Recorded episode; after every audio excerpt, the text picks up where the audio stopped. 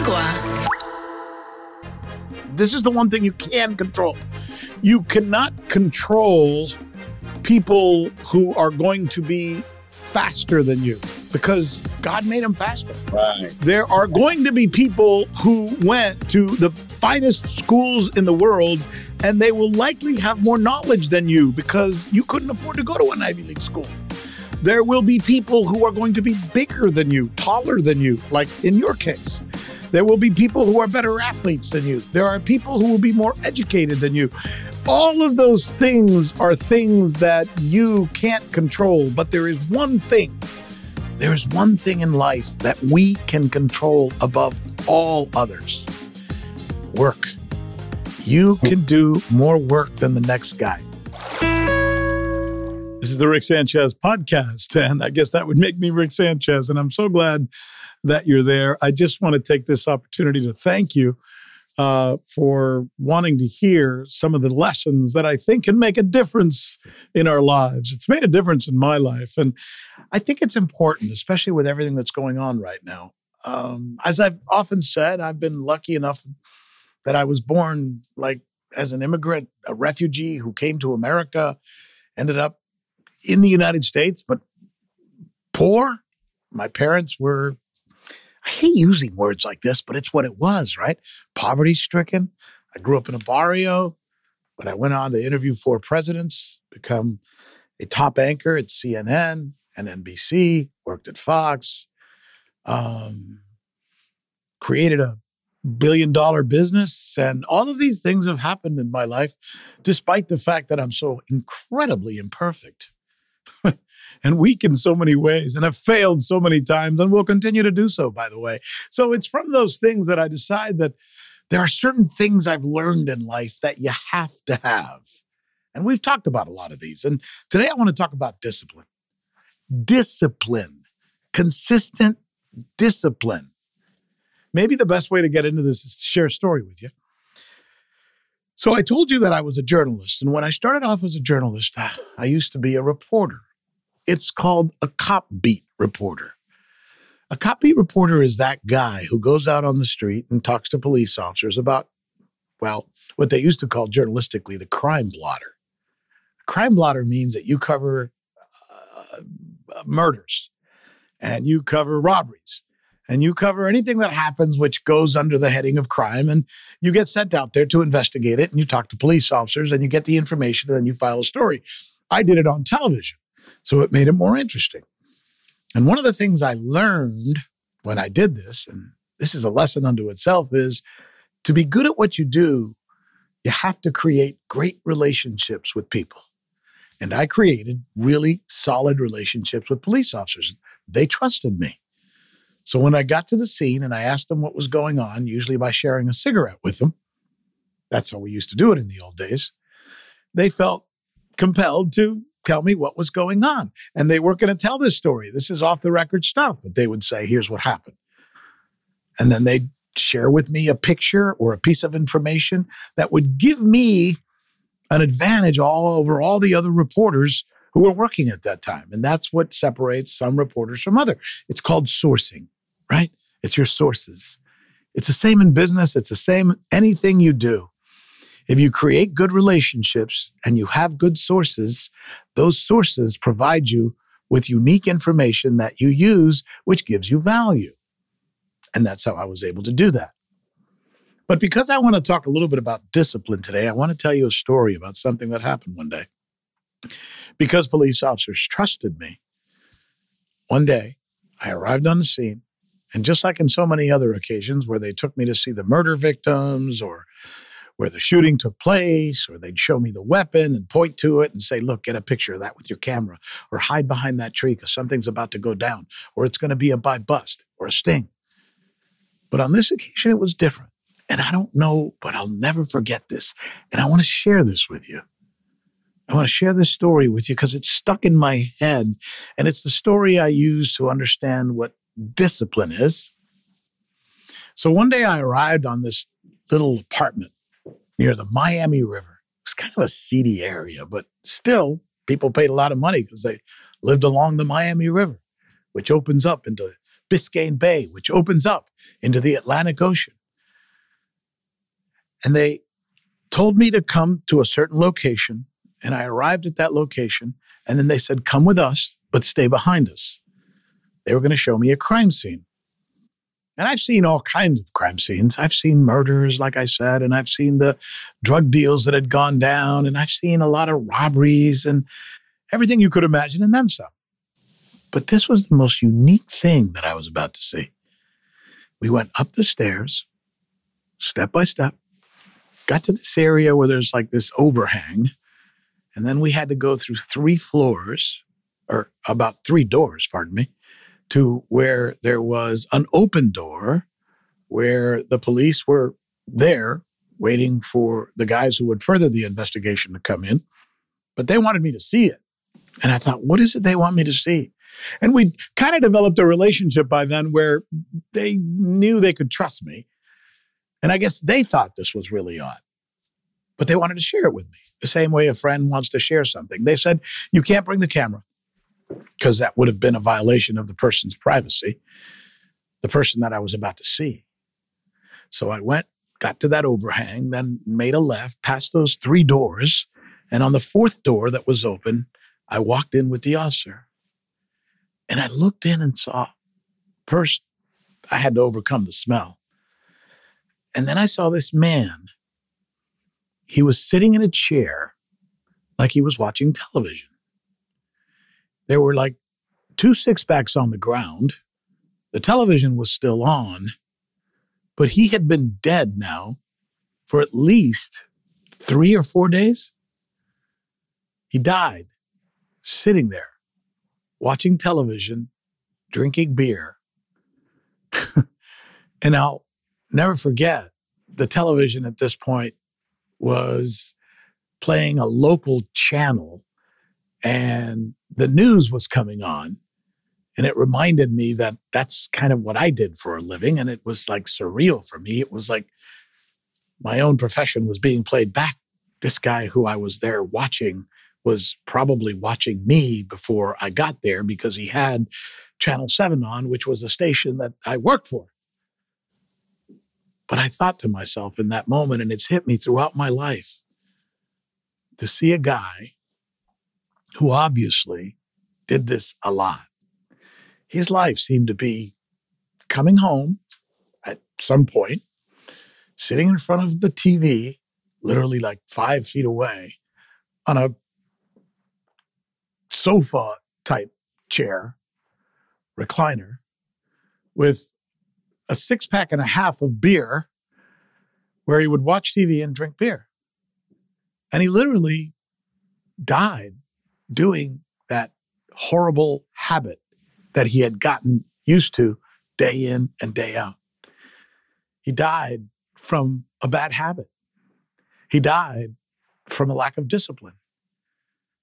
And, that's why I think this is so important because as I think now of the things that can make a person good and we've talked about a lot of these things as we talk about our own life lessons.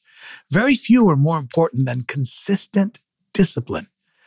And when I say consistent, there is a difference because discipline by itself is, oh, yeah, this coming year, I'm going to make a resolution and it lasts two weeks and a month later, or two weeks later, or in some cases, a couple of hours or three days later, it's gone.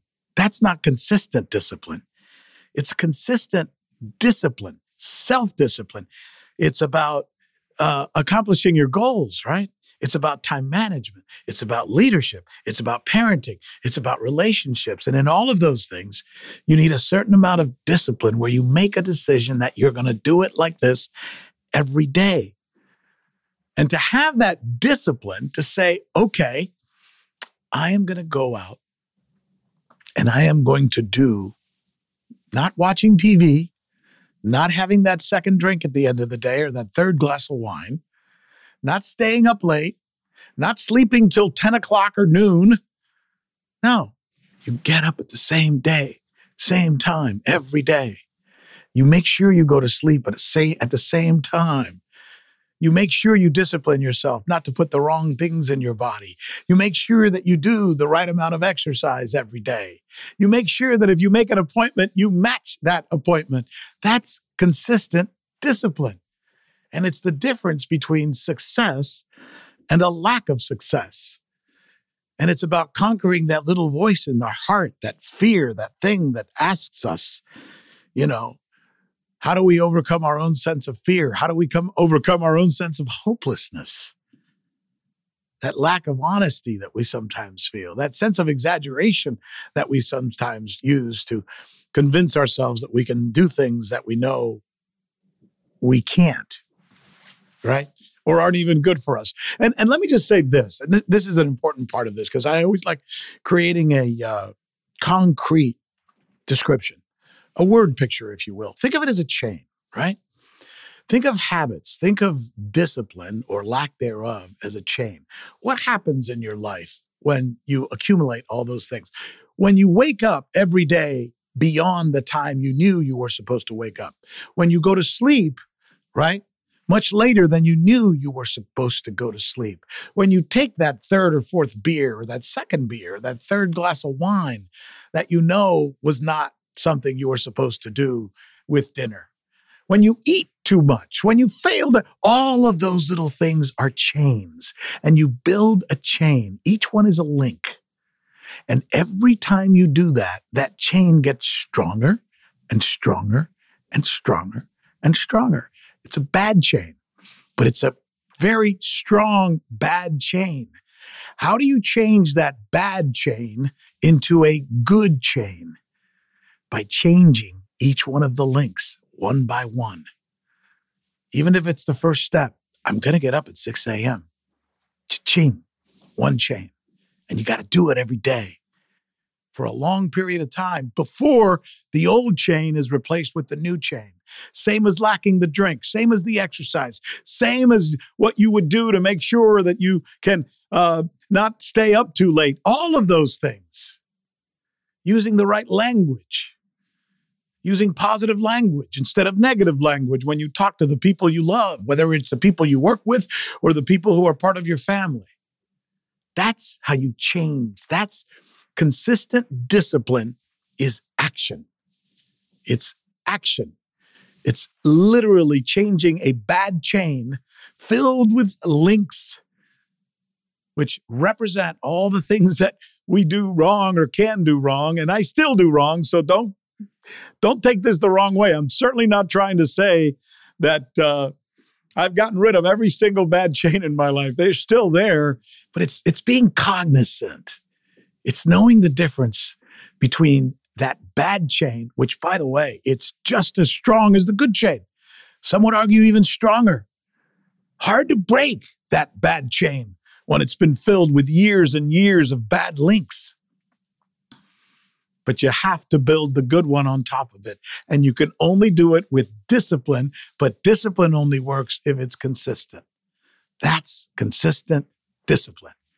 It's one of the most important things that I've realized in anybody. I don't know a successful human being, with the exception perhaps of people who were just handed a lot of money and didn't have to do shit in their lives. But I've never known a self starter, a successful human being who's actually been able to accomplish this in their life without consistent discipline. Consistent discipline. And that's what winners do. I want to introduce you to one. I'm so excited. Somebody just dropped in who I want to talk to who's exactly what we're talking about and exactly the type of person that we learn from. I'm a journalist. I've been a journalist all my life, so I deal, in fact, I also deal in Latino truths. Latino Truths. And I'm going to introduce you to a Latino now who's going to blow you away. His name is Ruben Gonzalez. He's a motivational speaker. And man, he is killing it. I was reading what people are writing about him and what people have said after they meet him and after they hear him give a representation um, of what he's been able to accomplish in his life and how he's been able to do it. And I'm talking business leaders, Fortune 500 companies. And by the way, one one of the things that this guy Ruben did in his life, which is so cool, is he became an Olympic athlete. now, how, many people do you know one day decide, you know what, I'm going to become a, a, an Olympic athlete?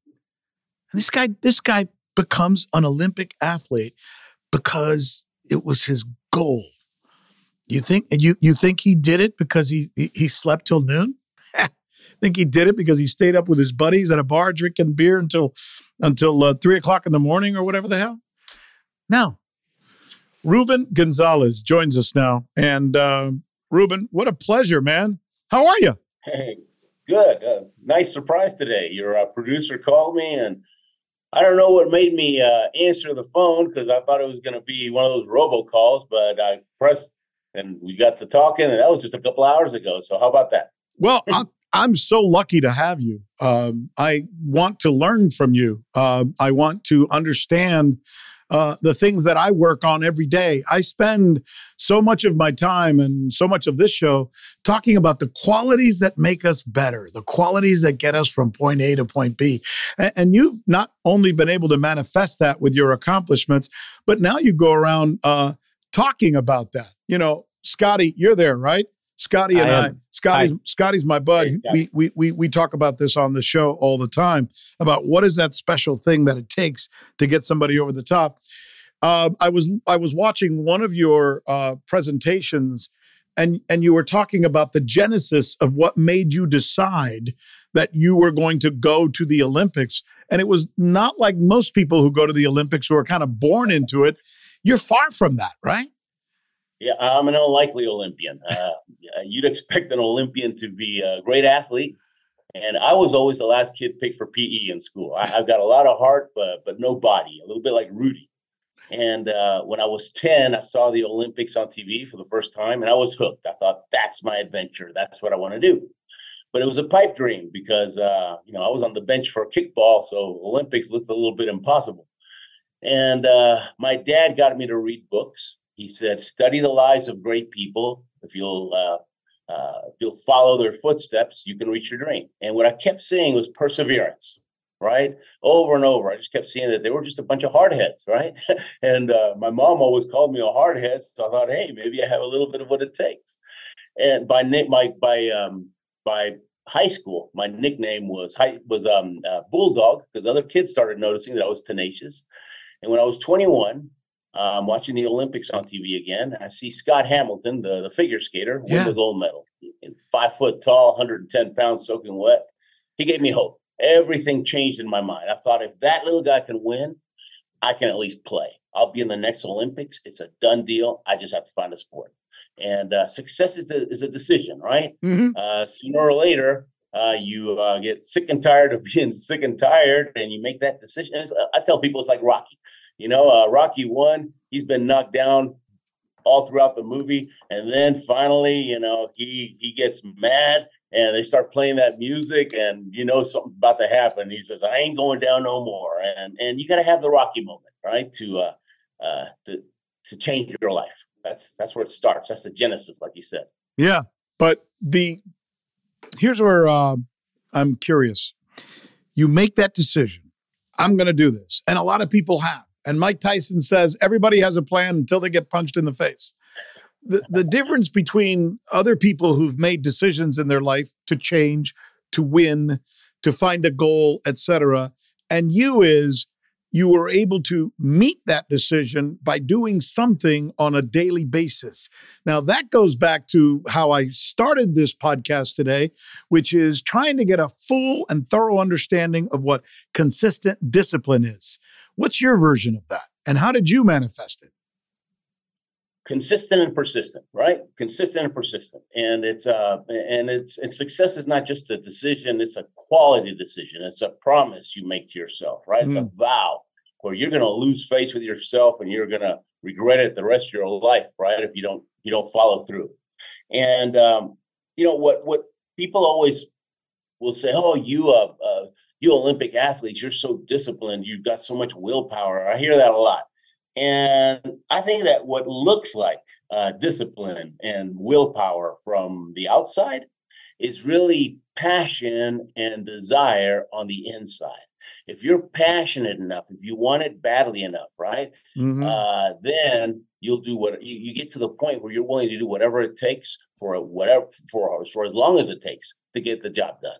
And that doesn't mean stepping on other people. I'm talking about you know legal, ethical, long term thinking, right? Uh, no, no, no burning uh, relationships. But um, it's a decision, and then you get to the point. I remember that you know when you have a a, a goal, right, that you're fired up about, and and you know that's the, the, the number one thing in your life yeah. uh, I remember somebody offered me a piece of chocolate cake. Every decision became easy. It was chocolate cake, Olympics, chocolate cake. Oh, forget it. I'll take the Olympics, right? Mhm. And so, desire for something, you know, uh, intense desire, right? Burning desire will will makes your decision making uh, easier, easier. Everything, every decision you make is whether it's going to get you closer. And then, uh, Can I stop you? I, I want to stop you for Yeah, a minute please. because I'm I'm he- no no I'm I'm hearing you tell this decision you made. You were like you were like a dog with a bone. Nothing was going to get in your way. That chocolate cake, the hell with the chocolate cake. If I take the, if I eat that chocolate cake, it's one step less that I'm taking toward my goal of reaching the Olympics. Now, those are all beautiful words, and perseverance is a gorgeous word, and I believe in it too. But what was the action? What were you actually doing on a daily basis to accomplish your goal? What time were you waking up? How many hours were you working out? Tell me about that. I want to know. Sure. Uh, so I, I see Scott Hamilton. This is February of, uh, of 1984, Sarajevo Winter Olympics. I see him on TV. I get, you know, I realize if he can do it, I can do it. Now uh, I, I got to find a sport. I've got a, I've got a goal with a deadline. In four years, I'm either in or out. And so I, I went to the library. I got a big book about the Olympics. First, I looked at the list of the summer sports. took me five minutes to realize you got to be Superman to do any of this stuff. So no Mhm. way. Then I started looking at the winter sports, and the analytical side of my brain kicked in. I thought my nickname's Bulldog. That's my superpower, right? Perseverance, tenaciousness. I'm not a great athlete, and so I need to find a sport that fits that, right? I have to base my plan on my strengths. And so I thought I need to find a sport that's so tough, a sport that's got so many broken bones in it, there'll be lots of quitters, right? Only I won't quit. I'll make it to the top on the attrition rate. And so I headed down to ski jump, bobsled, and luge. I picked the luge. I lived in Houston, Texas, okay, uh, uh, winter sports capital of the world. And, uh, I didn't even know where the luge track was. So I wrote Sports Illustrated a letter, and they Right. actually wrote back. They said Lake Placid, New York. I called them up and, and I got myself into a camp. At first, they wouldn't let me in. They said, You're 21. You should have 10 years experience. There's no way. But um, one of my coaches uh, reminded me once, he says, You were so smart to take action right away Hmm. when you were excited, right? Before the excitement wore off. Because most people, they wait and they question themselves and uh, and they quit before they even get started. Paralysis think by that- analysis. You're you absolutely right. One of the biggest things that destroys dreams is paralysis Mm. by analysis. We think Yeah. about it, we examine it, we look at it upside down, then we turn it sideways, then we get on our heads. Now, two weeks, three weeks, a month has passed, and now it's like, eh, what's next? You're Yeah. Absolutely you're not right. anymore. Yeah, Your- your- strike when it's hot. Great, great gone. advice. Great advice. Uh, Keep my, going. My um my my my first coach, my first um, speaking mentor. He uh, both he and I were copier salesmen in in a previous life, and uh, he said, "Ruben, just throw mud on the wall. Some of it's going to stick. We can clean up the mess later." Okay. Mhm. And so perfectionists don't try to be perfect. Perfectionists never get anything done because they always wait for everything to be perfect. Nothing's ever going to be perfect. Done is better than perfect. Jump and the net will appear. Just do it.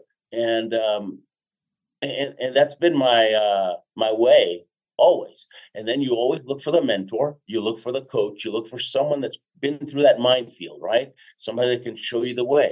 Uh, I, I wrote I just wrote a book called the uh, the shortcut, right? And there's actually a shortcut to success. Okay, and uh, remind me if you would, uh, just uh, Scotty, if you'll send me the the um, the address, I'll send you both a copy. That'd Oh, be great. excellent. But Yeah. yeah, and That'd be great. uh, But The by the way, shortcut you just you just said another pearl of wisdom that I that I'm writing down, and maybe. Scotty, you're writing it down, and maybe you're writing it down if you're listening to this conversation. But eighty percent of success is just getting up in the morning. It's 80% of oh, success is showing up. You, you got you just got to get up and you got to do it. You you can have a goal, but if you don't take that first step, you're not going to accomplish the goal. And so many people oh. take that for granted, man. They're they're sitting there trying to figure out the 15th step without taking the first one. You take that first step every single day, and you have an 80% chance of being able to accomplish what you hope to accomplish. And that's what you just said right there, Rubinitsky. That's what you just said. Great stuff. Keep yeah. going. Uh, uh, well, you start doing things that will help you take that first step, right? For example, you have your your tennis shoes and your workout gear and your bag ready by your bed mm-hmm. the night before, right? So it's one less step you have to take when you get off the bed. It's, it's looking at you, right? I and your that. workout buddy's waiting for you at the gym, right? Don't do it on your own, buddy up. And uh, so the two things my dad always preached was the books you read and the people you hang around with. You want to associate with people who've already done what you want to do, right? Mm-hmm. Who, are, who are ahead of you. And so what happens? You, if you do that, you you you pick up their habits, right? Whoever you hang around with, you pick up their habits. Mm-hmm. And so if you want to lose 10 pounds, hang around some skinny people, okay? All the time. and you, you, you'll be riding bikes, you'll be eating salad. I mean, the, the, the, the weight will melt off and you won't even notice it because you picked up the habits that lead to that destination. And so go ahead. I know you got something coming out. No, I listen. I, am oh. just sitting here enjoying the story. I, I, can't. I want. I have a gazillion questions, of course, about how you deal with gossip and how you deal with doubts and how do you deal with other people's negativism along the way. Because here's this little Mexican guy in Houston who's way too short and not even a good athlete. One day he wakes up and says, I, Ruben Gonzalez, am going to the Olympics. And I imagine anybody who hears you say that thinks this guy's nuts. He should probably be locked up. And you did it, man. You did it. You, you, uh, I, I, uh, uh, you, know, I dedicate my show to you. Scotty and I just want to listen because that's a hell of a thing yeah. that you've done. So we're, we're here to take notes. I, I pinch myself, okay? I mean, I got to play with the big boys four times and who knows, maybe one more. We'll see. But I'll, um, I, it's funny. I played. Uh, I was born in Argentina. My dad was a chemical engineer with Exxon. We moved to the states when I was six. We were in um, in uh, Jackson Heights, uh, Queens, New York, for a couple of years. Then most of my life in Houston. I live in Colorado now. I never got used to that Houston heat and humidity. but but um, anyways, uh, I played soccer. I played soccer all my life, right? Argentine boys were just soccer fanatics, uh, and you do anything long enough, you develop skills, right? By the and way, so when I called good. you a Mexican, I meant that you're Latino and you live in the United States. And as far no as I'm concerned, we're all Mexican. no worries, no worries. as, as, except next week when Argentina plays Mexico, then uh, be on opposite side. Well, you, you got me there. Then the Mexicans can go sit in their own damn corner and drink all that tequila. We're going to be oh, doing I something suffer. else. Right. I don't suffer with every Argentine game. I suffer with every Argentine pass. I mean, I, I, I age in every one of those games. That's how much I care about it. I, I, I love the World Cup 10 times more than the Olympics.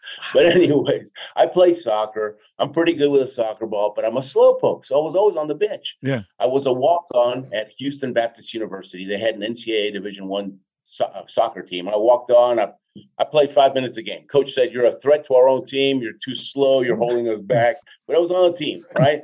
and I, remember when I was 21 and I get all excited with Scott Hamilton. I'm telling the guy next to me on the bench, right? Hey, I'm taking up the luge because I'll be in the Olympics in four years. And he falls off the bench laughing, right? And it wasn't mocking. I think he true unbelief, right? And then I started realizing when I started seeing that that um, that response a lot, I thought, "Whoa, okay, this is interesting." You know, uh, uh, there's two types of people in the world. They're either on your team or they're not on your team. And so the faster I can figure who, who's on my team, you know, the better it is because you got to build yourself a dream team, mm-hmm. right? Uh, board of directors, right, for yourself. And so I started testing people, telling people that. And if they laughed at me, I disassociated from them because I didn't want their disbelief to erode my self belief. Negative right? thoughts. Eliminate negative thoughts, eliminate negative people. Rule number four. Keep going. I love it. You got a You're do- number and everything. You're Man, doing. You're doing. You're impressed. you're doing my show for me. Except you are the living embodiment of these Uh, virtues that we're talking about. So, I, regla número cuatro. dame número No cuatro. asociarse con los locos. So, Sigue, So, che, uh, sigue. por supuesto, querido. and so I dis you disassociate with them, okay, from them. And it's like secondhand smoke. You don't want that negative, you know, to infect your positive. Yes. They have the So they have important. power. They have power to steal your dream, to get you to Mhm. stop believing. And you associate with the winners. And it got to the point where I could have filled a, a cheering section with the people that were I was their link to their Olympics and they believed in me and they were my dream team, right? And at first, I mean, it takes 10 years roughly to learn how to do the luge, 10 years to get to men's start. When I called Lake Placid and they finally accept, accepted me, they said, we're going to have to cram 10 years into just two years. You're going to get hurt a lot. Okay. But we need to do that because the last two years you have to be competing in the World Cup circuit to to qualify. Only the top 50 get to go. So where did you Top 50 in the train? So so where, where- I mean, you're you're you're. I, I see this picture of you, this little Argentinian guy from Houston, Texas, tripping and falling all over the place. Where was this taking place?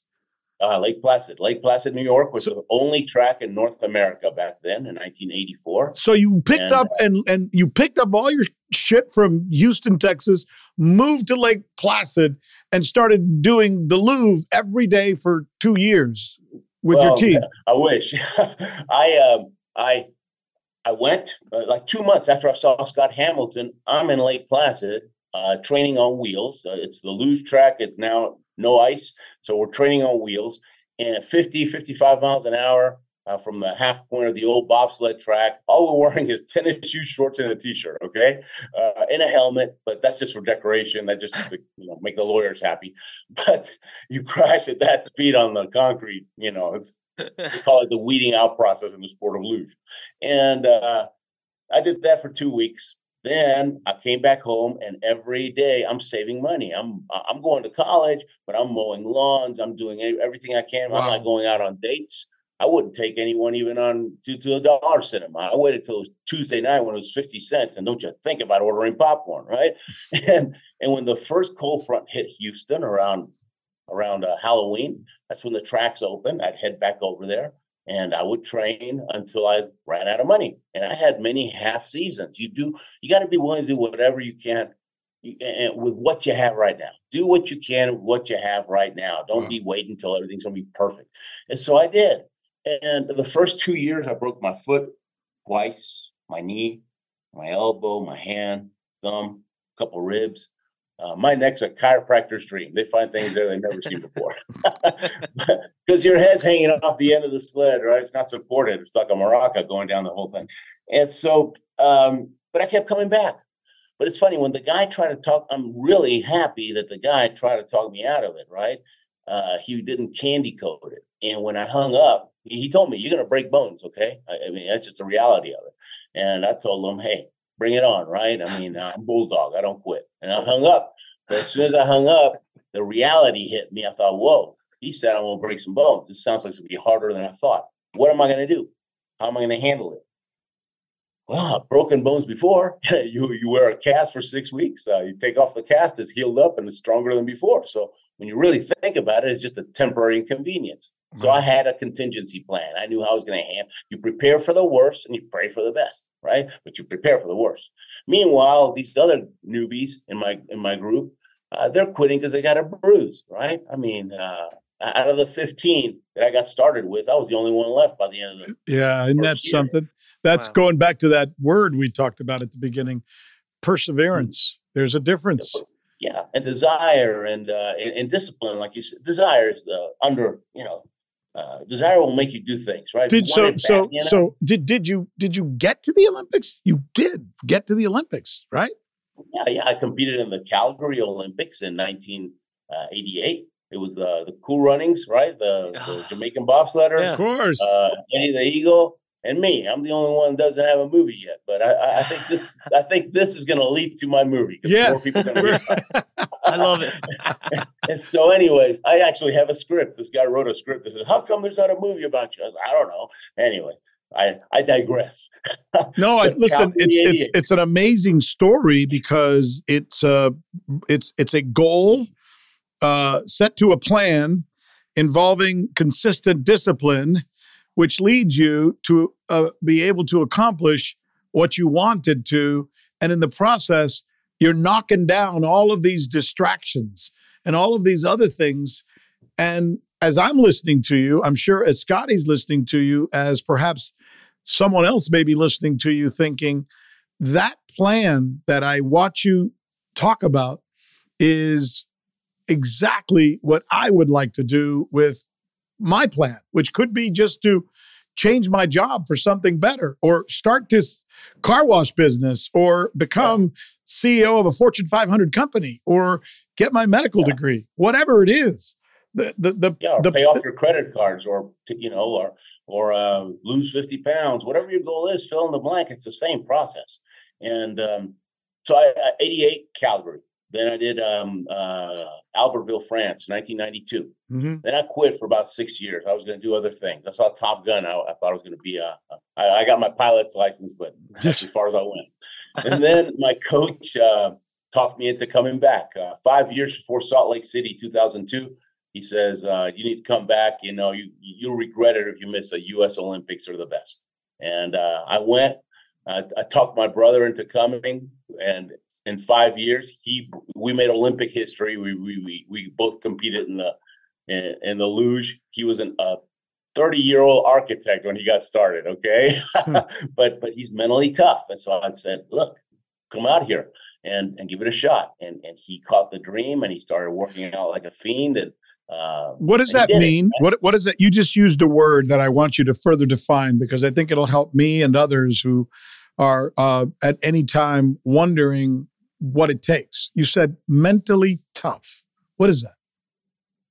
Hi, this is Rachel Uchitel, and I'm here to invite you to listen to my podcast, Misunderstood with Rachel Uchitel. This podcast delves into the lives of those who have been reduced to a single headline. Each episode will take a closer look at the stories of those who are on a mission to change their narrative. Join me as we uncover the truth behind the misconceptions, shed light on the stories of those who have perhaps been wrongfully portrayed, explore the complexities of the human experience, and celebrate the power of second chances. Who doesn't love a good comeback story? On Oops the Podcast, join me, comedian Giulio Gallerati, as I examine everyday life, the mistakes, the bad decisions, the goals, the jokes, the social engagements, and all things in between. I'm joined every week by producer and personal confidant Ryan Lynch, various other comedians for witty, candid, and intoxicating conversation. Our listeners love Oops for sophisticated banter, aka your mom could listen, and many feel like they're in the room with us chopping it up with old pals. You can find every episode of this show on Apple Podcasts, Spotify, or YouTube.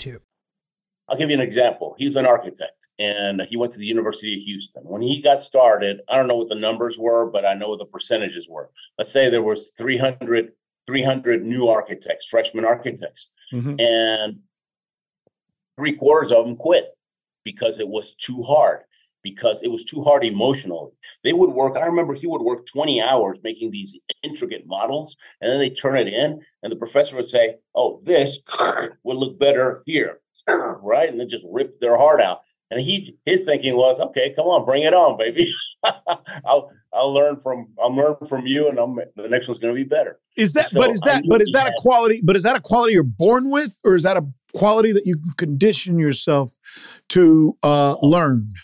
No, you develop that. And uh, our dad taught us this, and I taught it to my kids. I mean, I always, ever since my kids were little, little, I mean, six years old, I would tell them, hey, life is tough. Okay. It's going to knock you on your knees. You're going to have bloody knees. Okay. Sometimes it's unfair. But you know what?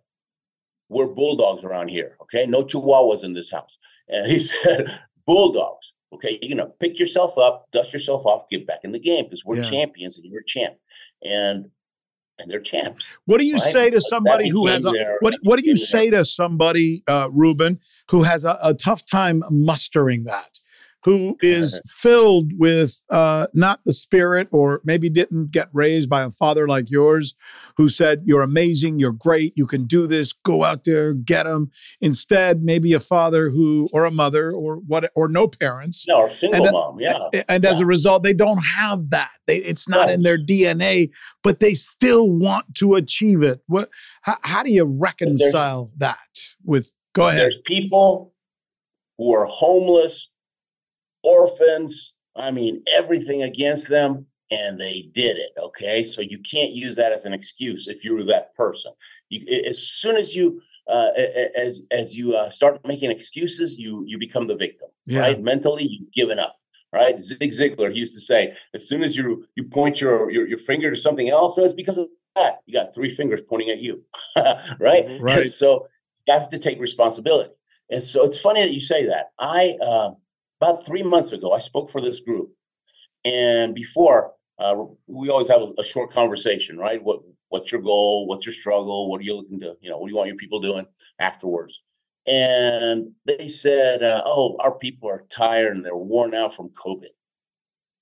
And I thought, what? I mean, yeah, I hear that a lot. I, it just it, it was weird. Okay, it it, I, it it it confused me.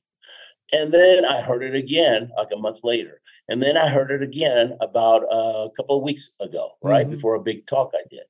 And this is what I said to these these people, right? I said, look, you might be tired, you might be worn out, but don't talk about it. Okay. Whatever you focus on gets bigger in your life. Okay. If you talk about, if you focus on the goal, yes. then you'll want to reach the goal. Sure. If you focus on, oh, oh, oh, but I'm not a great athlete. Oh, but I'm a little bit out of shape. Oh, but then you you you quit. You just quit. Right? I'm gonna it, I'm gonna I'm gonna stop you again because you you just gave another pearl of wisdom. and, I, and this again. we're, we're no, we got to write this one down. Whatever you talk about, whatever you think about, make gets bigger.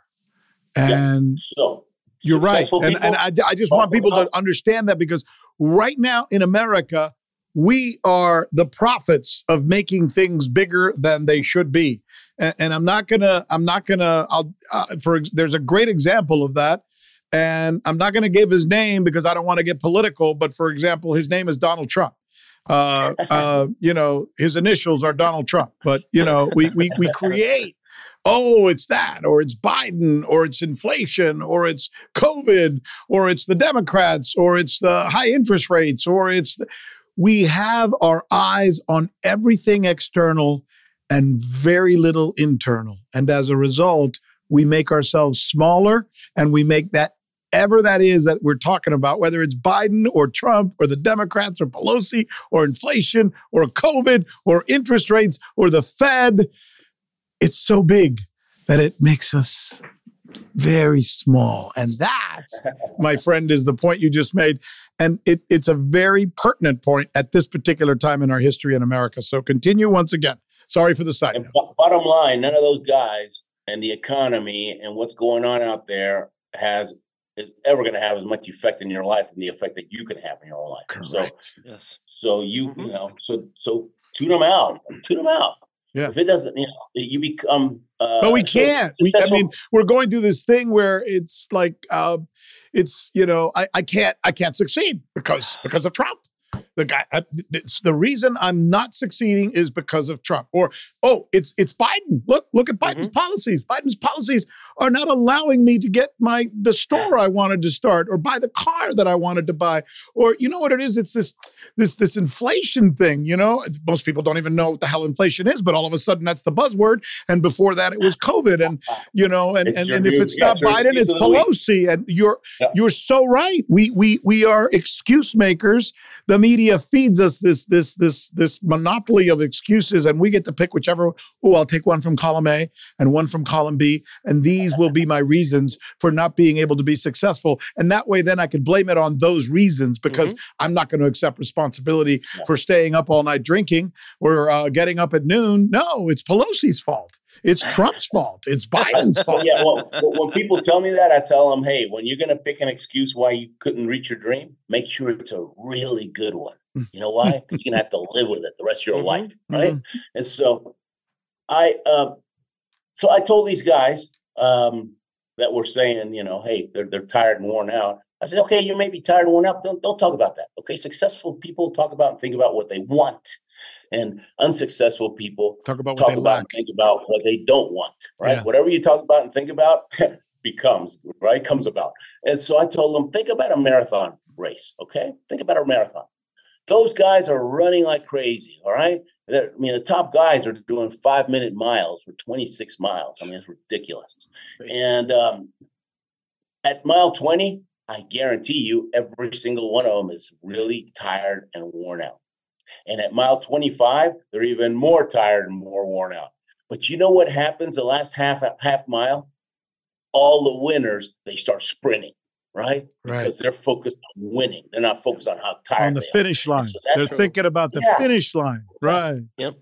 And so, and I, I also told them, look, if you're a leader, don't tell, don't, don't bring that stuff up. Okay. Don't bring that. Just tell your people, just praise them. Man, you're such a great worker. I believe in you. You got what it takes. I knew it the minute I saw you. Okay. And I appreciate your work ethic. And and so that, you know, that changes their, their mindset and their, and their self-image. Right. And so I don't, I, I tell, I never tell my kids they're smart. Don't tell them they're smart because then they think they're all right. They stop taking chances. No, I always praise their work ethic. Man, you're such a hard worker. You outwork the competition, man. I mean, they may catch you, but they're gonna have their tongue dragging, right? Mm. And they're like little workaholics, right? Which is Mm. great. And so, but but you instill that, right? Well, And you know so why? You know why? And you know, and you know why? Let me just back that up a little bit because you, you and I come from similar backgrounds. I think we're both, in fact, all three of us, I think, are overachievers. Um, and I've always believed, and I'll, I'll I'll share this maxim with you that is in my own life, um, especially for a guy like me. I mean, a poor immigrant guy who grew up as a refugee, came to the United States, no money. My parents had nothing and somehow I was able to become the you know anchor who interviewed all these presidents and grew this business mm-hmm. and all this stuff. But you know, you know what it is. This is the one thing you can control. You cannot control people who are going to be faster than you because God made them faster. Right. There are going to be people who went to the finest schools in the world and they will likely have more knowledge than you because you couldn't afford to go to an Ivy League school. There will be people who are going to be bigger than you, taller than you, like in your case. There will be people who are better athletes than you. There are people who will be more educated than you. All of those things are things that you can't control, but there is one thing there is one thing in life that we can control above all others work.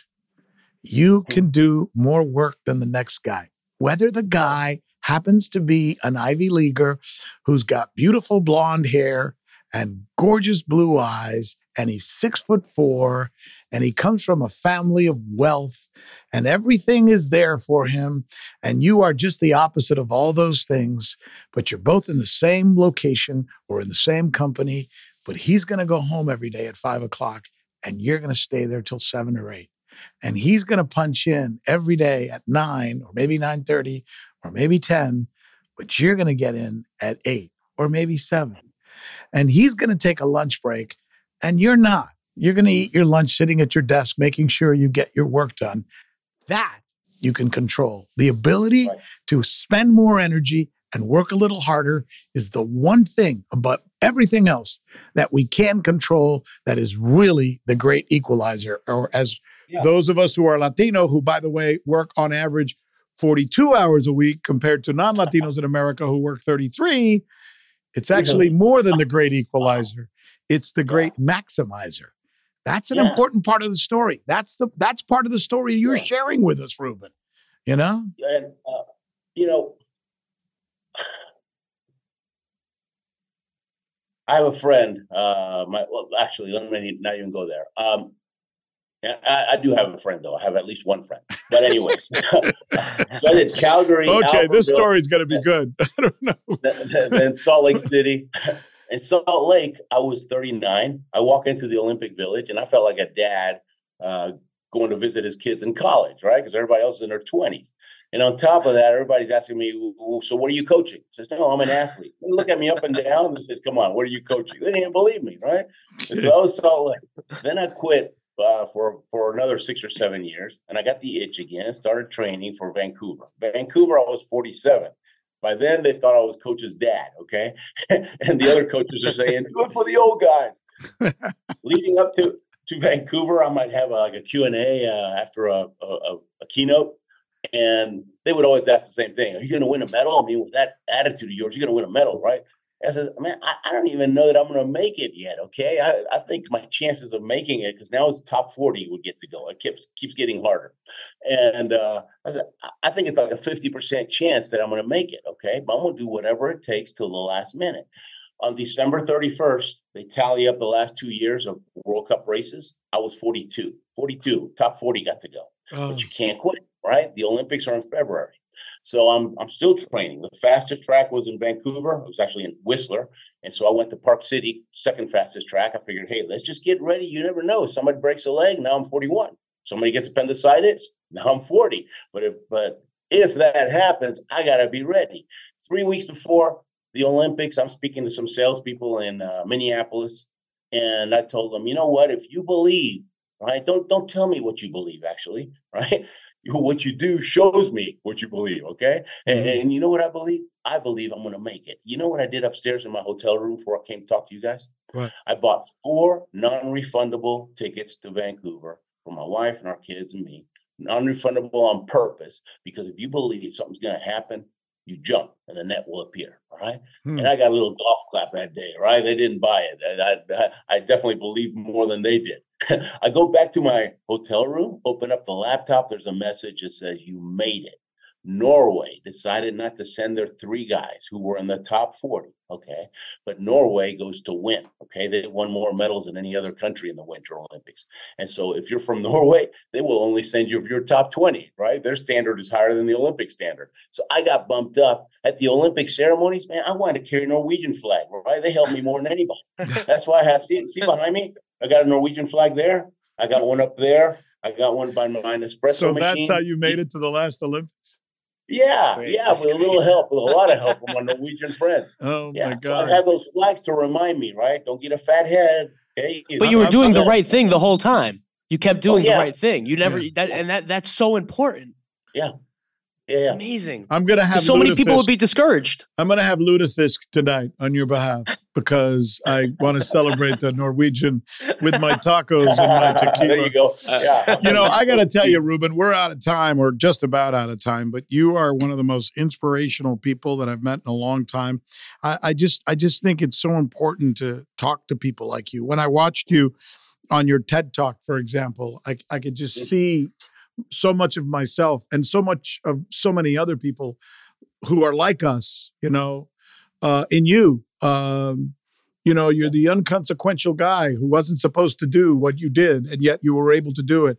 it. It's so easy when you grow up as an insider, you know, when your dad's rich or when you went to Ivy League schools or when you've had everything in your life handed to you. And of course, you're going to be able to accomplish things but it's it's guys like you you know it's it's it's it's those of us who have to toil a little more who have to dream a little more who have to think beyond what's around us and make a good plan and have that consistent discipline to be able to you know make that dream come true that's what i want to share with people those are the stories right. that we want to tell because that's what Give moves me. Give them hope give them hope. Yeah. Take away their excuses. Yeah. But whenever I speak to any group, my goal is I want to do for them what Scott Hamilton did for me. Take the excuses away. And if you're watching this, guys, I hope, I really hope uh, that by now you realize I'm just an ordinary guy. Okay. Mm. I'm like your neighbor. So but I got to do some extraordinary things and I'm doing some more in the future because I persistently and consistently followed success principles, right? Mm-hmm. And I mm-hmm. had that discipline that you talked about. And uh, and you do that, people start calling you lucky. That's great. Call Can me I lucky. just, I, yeah. I just want to say something real quick to Ruben. I, one thing you said earlier that really, it really hit me, and I think it's so important because it's almost like the first step. And I, I wish I would have known this when I was 18 as opposed to learning it at, in my mid to late 20s. You said, I know I wanted to be an Olympic in four Olympian in four years. Now I just have to figure out a sport. Man, I, at 18, I wanted to get into I wanted to get into entertainment and media so bad. I just didn't know what field or where to start. And because of that, I didn't. And it wasn't until my mid 20s where I finally realized and and you know got enough motivation and everything where hey radio that's going to be for me that's where I want and I went to school and, and you know 15 years later I'm still here but eh, so many people quit because they kind of know what they want but they don't know the exact They can't spot take of that what first step. they can't get that first step and for you to say that that hey i know i want to be an olympian in four years pff, i just got to find a sport most people would quit right there and that's just so i mean just to have the the fortitude just to be able to to figure that out and come oh god it gave me chills when you said that earlier i wrote it down and uh, it's i mean you said a lot of amazing things here but that right there is just because that's like the first Yeah. step of, of most people quitting right there Yeah. i Yeah. know i want to be this but i don't Yeah, think i well, could uh, do it yeah. real So you know what you do? Because I always tell people, uh, you got to find somebody. My dad always said, if you're going to cross a minefield, it makes sense to follow somebody's already crossed it. Find the mentor, find the coach, find Yeah. somebody. And I always get pushback. They always say, oh, but they're so busy. You know, I don't want to impose. I tell them, you know why? Uh, how they always say successful people, they're not happy, they're unfulfilled, they're always looking for something else. Yeah. He goes, you know why that is? Because success is the silver medal. Okay. The gold medal is significance. That means you help somebody else succeed. That's what you guys are doing through this show. That's what all three of us do. Right.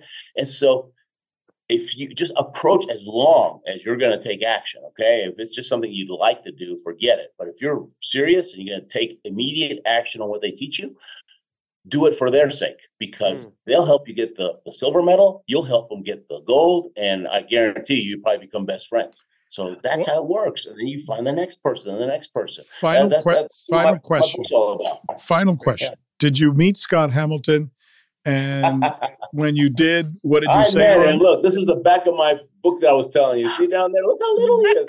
There he is. Oh Wow. my God. That was earlier this year, almost 40 years later. For those of you, for those of you uh, uh, listening to our uh, podcast, you couldn't see that picture, but it's uh, Scott Hamilton with Ruben, and Ruben looks like the Jolly Green Giant next to this. Uh, small, Yeah, I'm uh, not that tall, okay? I'm like six yeah, feet tall, but he's he's tiny. he's he's he's bald as a uh, as a ice cube, and uh, Yeah. he's a little guy with the heart of gold who was able to destroy everyone in the Olympics, and Yeah. that set the path for you. So, what what did you tell him? What did he say? What was the meeting like? what he's a speaker too. He he's he does many things, but I one thing I told him is I told him, look, um, what I just said earlier. You know, I want to be my audience's Scott Hamilton, and he got a little choked up. He said, "Oh, dude, man, that you're humbling me, right?" And he got a little choked up, and he changed subjects real quick, right? It's like, how about those Mets, right? That's great. Yeah, typical guy. Yeah, that's what Yeah. we do.